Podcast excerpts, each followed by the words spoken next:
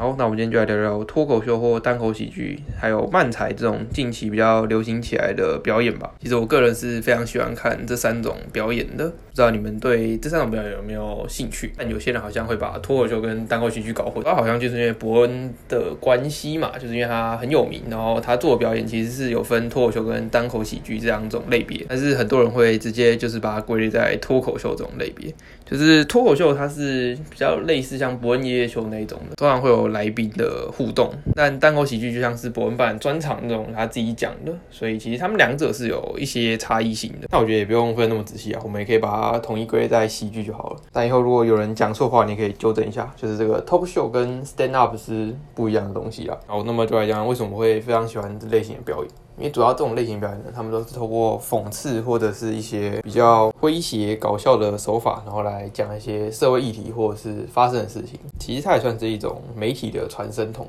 还有说，你本来可能是一个不看新闻的人，可是你会很喜欢看伯恩夜秀这类的，因为他们常常会把一些新闻用很好笑或很夸张的手法，然后将新闻表达出来嘛。但其实我觉得在做这类型表演的时候，最难拿捏的就是它的尺度。因为很多观众呢，可能他是无法接受太过地狱的梗，所以之前伯恩就会有些言上事件，像是郑南龙事件嘛。那主要就是他说，如果你在阳间烧了一个郑南龙，那阴间是不是有两个郑南龙？因为就是你烧东西之后，阴间也会得到一份嘛。这个台湾传统习俗，其实我觉得他会整件事情被烧起来呢，也是会有原因的嘛。因为台湾的传统社会呢，本来就比较不能接受这种开死人玩笑的这种笑话，因为亚洲是非常尊重死者，像死者为大这种说法。并且我们以郑南龙来讲，他算是让台湾言论自由发展的一个很重要人物嘛。基本上我们也可以说，今天的言论自由呢，有很大一部分的原因就是因为他争取而来的。所以呢，今天呢，一个脱口秀演员能在台上乱讲一些笑话，其实也跟这个言论自由的发展有关。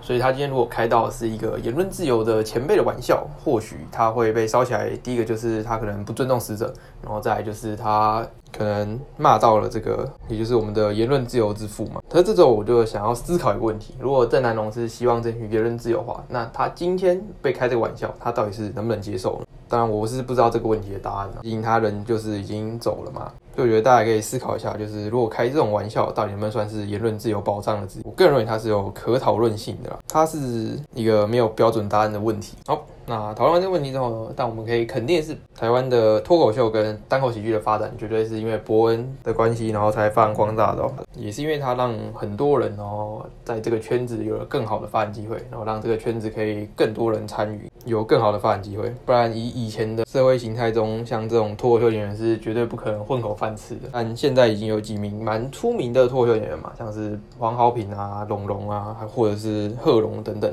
我觉得单口喜剧最有趣的地方就是。你要怎么去包装你的笑话？他说你要骂人啊，或者是你想要偷偷的带入一些内梗进去，那你要让你的笑话中可能不带有那么多的歧视，然后或者是借另外一件事情去骂人，也就是我们俗称的指桑骂怀这种手法。那我个人认为写一个段子，它也是有一个公式的。首先呢，第一段呢，你必须要有一个主体，就是你要讲的题目，然后呢，中间你要塞一个小的 punch line，就是一个小的爆点就可以了。在你接到第二个段子的时候呢，不要跟第一个段子太过扣合，然后。再需要一个爆点，在最后一个段子就是非常关键的地方，就是你再把第一个跟第二个的爆点呢，全部再拉进第三个段子里，那你就会完成一个很厉害的段子。其实我觉得段子难的地方是在首尾呼应的地方，所以我觉得如果你有兴趣写这个段子的话呢，我觉得你也可以写一个，然后去一个 open m i 的地方试试你的段子。如果成效好的话，说明你也是一个很适合成为单口喜剧或者是脱口秀演艺人员的人。我是觉得如果你有这个兴趣的话呢，最好是可以去尝试一下，因为目前这个市场还不算非常大。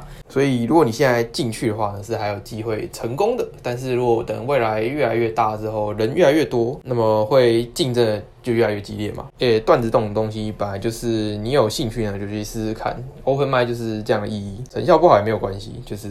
看看能不能改进，然后做得更好之类的。那其实之前呢，我也写了一个非常简短的段子。但是因为它只有一段，所以呢讲起来大概一两分钟而已，所以呢我觉得它也不适合拿去 open m y 试试看。那如果呢你对这段子呢觉得有兴趣的话，你也可以直接剪去用，就复述个来源之类的，或者是我也可以提供你一点写段子的灵感。好，那么接下来呢我就来分享一下这个段子好了。这个段子呢是跟堕胎有关的，然后在段子结束后，我也会稍微解释一下为什么我这个段子会这样写。好，那我们开始。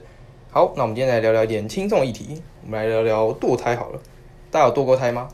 然后这时候我们再问观众，好，那你们支持堕胎吗？然后随便点一个观众问他说，那你觉得你支持堕胎吗？然后，那这边我们回来之后，我们不用管他会支不支持堕胎这件事哦。再接回这个段子，我们就说，好，我个人是支持堕胎的。你想想看，通常什么样人会堕胎？通常是还没准备好当妈妈。或者是爸爸不见的嘛，然后呢，他们通常堕完胎之后呢，都会在那种 IG 的现实动态上发说：“妈妈，对不起你，我不应该让你受伤害等等的话嘛。”当你以为他要悔改之后，你过一年之后，你又看到他有一样的动态又再一次发生了。哎，但我觉得这是一件好事，因为他至少堕胎嘛。你想想看，总比之后小孩出生，然后十年过后看到现实动态是社会问对不起你们，我不该让你们受到伤害。然后隔年又再看到一次一样的新闻嘛？OK，好，那这个段大概就是这样。可我个人认为呢，它也没有到非常好笑。可是我想陈述的就是它还是一个社会议题，就是堕胎合法化的议题嘛。那我再讲一下这个段子是怎么写出来的。首先呢，它最前面写到，我们来聊一点轻松的话题，我们来聊聊堕胎，好，这是故意映衬出它反衬的语气嘛？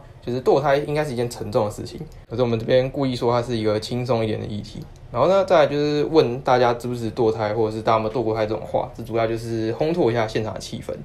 然后再讲到自己的观点，就是支持堕胎嘛，就是我的观点。然后准备好一个 punch line，就是爸爸不见了，因为还没准备好不当妈妈，这是一个很合理的堕胎理由。但是爸爸不见了，大家就觉得说，哎呀，那一定就是被渣男抛弃的那种人嘛。然后呢，再接到他在线动上所发的动态，然后第一个呢是跟小孩道歉，然后对应到跟社会道歉嘛，这两个就是一个互相对应的爆点。好，那如果呢，你真的想要试试看讲这个段子呢，你或许也可以在最后要下台的时候，假如你是一个男生，然后你可以假装接到一通电话，然后内容大概就是你让一个女生堕胎之类的，用这种方式来反衬，就是说啊，你自己骂了这种人，然后其实你自己也是这种人，就是做到很好的效果这样。然后由于这个笑话也没有写好呢，所以如果你真的想要用的话呢，你可以再稍微修改一下，但是就是突出要标明一下就好了。然后其实我想讲的是，单口喜剧对我来说，它不是一个只是拿来娱乐观众的事情，它同时也是是一个宣导很多社会大众议题的一个很好的工具。其实从刚刚我讲的那个例子也可以发现，就是因为我讲堕胎嘛，但堕胎它的确是一个在社会上发生事实，然后也的确是有很多渣男抛弃的女生，然后使女生堕胎的这种事情嘛。但是如果你是直接表述，或许没有人会想听这件事情。但是如果你是用这种诙谐幽默的手法的话，或许就可以唤醒更多人的意识，因为大家总是不想成为段子里的那个人嘛，不管是男生还是女生。就是虽然他讲起来是喜剧，但其实在现实生活中发生，它就是一个悲剧。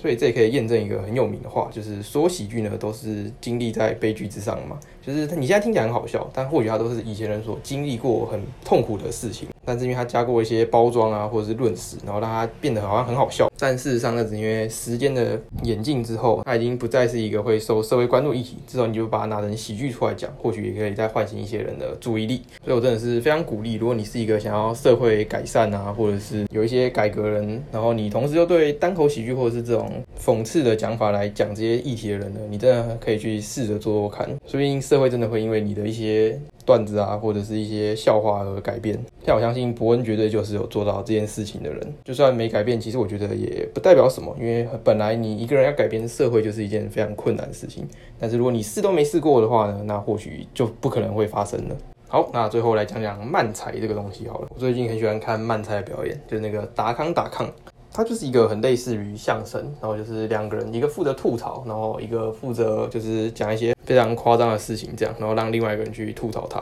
然后其实漫才，我个人认为它是一个非常在讽刺社会的事情，只是因为他另外一个人会把这些事情极度夸张化，所以它变得非常的好笑。你就想说，怎么可能会有人做这些事情之类的？但或许这些事情是真实的在发生，只是没有他讲的那么夸张。所以我个人是蛮推荐大家去看漫才的。如果你真的是想要一个非常轻松的方法去看一个表演的话，这些东西都是很值得去看一下的。但是如果是漫才要尝试，可能就比较困难一点。首先，你必须先找到一个跟你搭档的组合，而且你们要说好，一个人是负责吐槽，然后另外一个人是负责讲一些夸张的话嘛，就是类似丑角这样的角色。那漫才这个圈子在台湾目前是更小的，目前最红就是达康，然后他们的点阅率也没有到非常的高，但是已经很不错了。那我个人真的超爱达康的表演，所以我也很希望他可以被推广出去，发扬光大这样。但这也同时表示说，如果你是真的找到搭档，哦你可以组一个漫才团体的话，你的未来性我觉得是很大的，因为它目前还不是一个完全被发扬光大的一个表演，所以呢，它的成名性应该还是蛮多的，就是看你有没有一个爆红的机会。好比说你的某一个舞台剧，然后表演的非常好之后，然后你爆红了，然后你就可以让台湾的漫才圈整个发扬起来，就像是伯恩的爆红，就是让整个台湾的喜剧圈给慢慢的变更多人来参与这样嘛。所以有兴趣就去做做看吧，就这样。好，那再来就是来到我们的闲聊时间，这我一定要抱怨一下，就是我在 Sound 上传我的录音档嘛，然后我同时有连接到。Apple Podcast，然后 KKBox 跟其他的一些可以收听 Podcast 的平台上。然后呢，其实我主要依靠就是 Apple Podcast 的点阅，然后我主要的点阅者也都在 Apple Podcast。结果我的录音档竟然在 Apple Podcast 没办法更新，全部都可以更新哦，就是全部都正常，就是我发布之后全部都有正常更新。然后这 Apple Podcast 没有更新是怎样？然后后来就隔了一天左右，然后没有更新。然后后来我就写信去 Apple Podcast 问，就是我联络他的客服人员。然后我第一封写了一个中文信给他，然后他就说：“哎，抱歉，我们只能收英文信。”然后还用英文回信给我，我好不好？后来呢，我就把它翻成英文再传给他一次。然后就说，OK，好，我知道你很重视你的这个 p a c k a g e 的情况，那你再等一天，看看 p a c k a g e 有没有更新啊。如果还是没有更新的话呢，你再回复给我。然后还是没有更新，然后我就再回了一封信给他。然后呢，之后他就说什么，他会试着帮我更新，就还是没有更新。到了我第四封信的时候，我就直接把我的那个编时码，就是因为它有一个音讯的 RSS 的柱子，就像是你的音讯的地址这样。然后它是在我的上档上面，然后我提供给他之后，他说：“哦，其实是因为我的音档损毁。”然后最后呢，我就把我的音档转成 MP4 的格式之后，就真的成功上传了。哎，我这几天异常的紧张啊，幸好最后是有成功的处理好这件事情，然后在 Apple Podcast 上有更新我的录音档了。呃，这个故事也告诉我们，英文是非常重要。你以后不管做什么，感觉都用到英文。他连写信都要要求我一定要用英文。写给他了，所以呢，我们还是要提醒大家一下，这个英文呢，真的是要学好，不要因为成绩一直考不好就放弃英文了，不然到时候以后你工作要用到的时候，你再去学就已经来不及了。好，那今天这集就到这边啦，拜拜。